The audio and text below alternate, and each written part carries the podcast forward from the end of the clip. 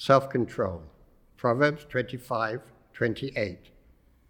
Like a city whose walls are broken down is a man who lacks self control.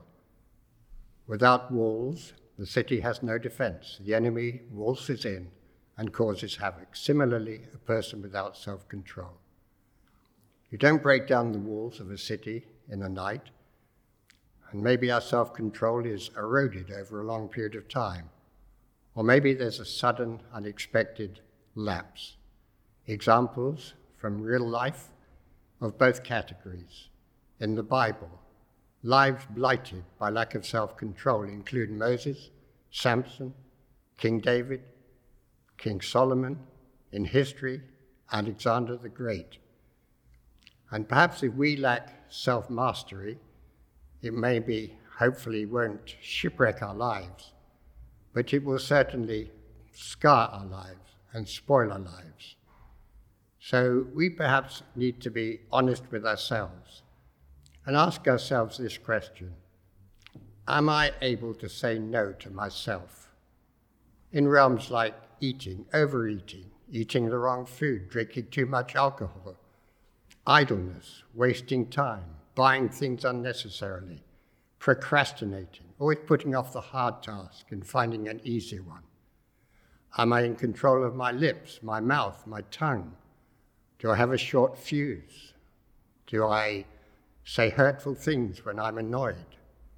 Am I in control of my thoughts? Do I win the battle of the mind and take every thought into captivity and reject the negative?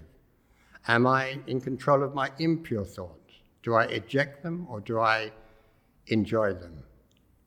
The good news is that the fruit of the Spirit, and self control is one, they are not achieved by self effort. You don't hear the branches groaning trying to produce fruit. The branch just has to stay attached to the trunk. It's no use me saying, I'm going to fill my life with love and joy and peace and grit my teeth it's not produced that way. But if my life is filled with the Spirit of God and the Spirit lives the life of Jesus through my life, He will reproduce the character of Jesus in me. In my 29 years BC, before I found Jesus, I learnt of the bankruptcy of my own willpower. My New Year resolutions, my good intentions, my wishful thinking, they were wafer thin. I couldn't pull myself up by my own bootlaces if I tried. But when I found Jesus, I realized the Christian life is not lived by willpower. It's my willingness harnessed to his power. I've got to yield my will and I've got to want it. And Jesus teaches us to live the exchange life, to trade in our weakness for his strength, to trade in our inadequacy for his sufficiency.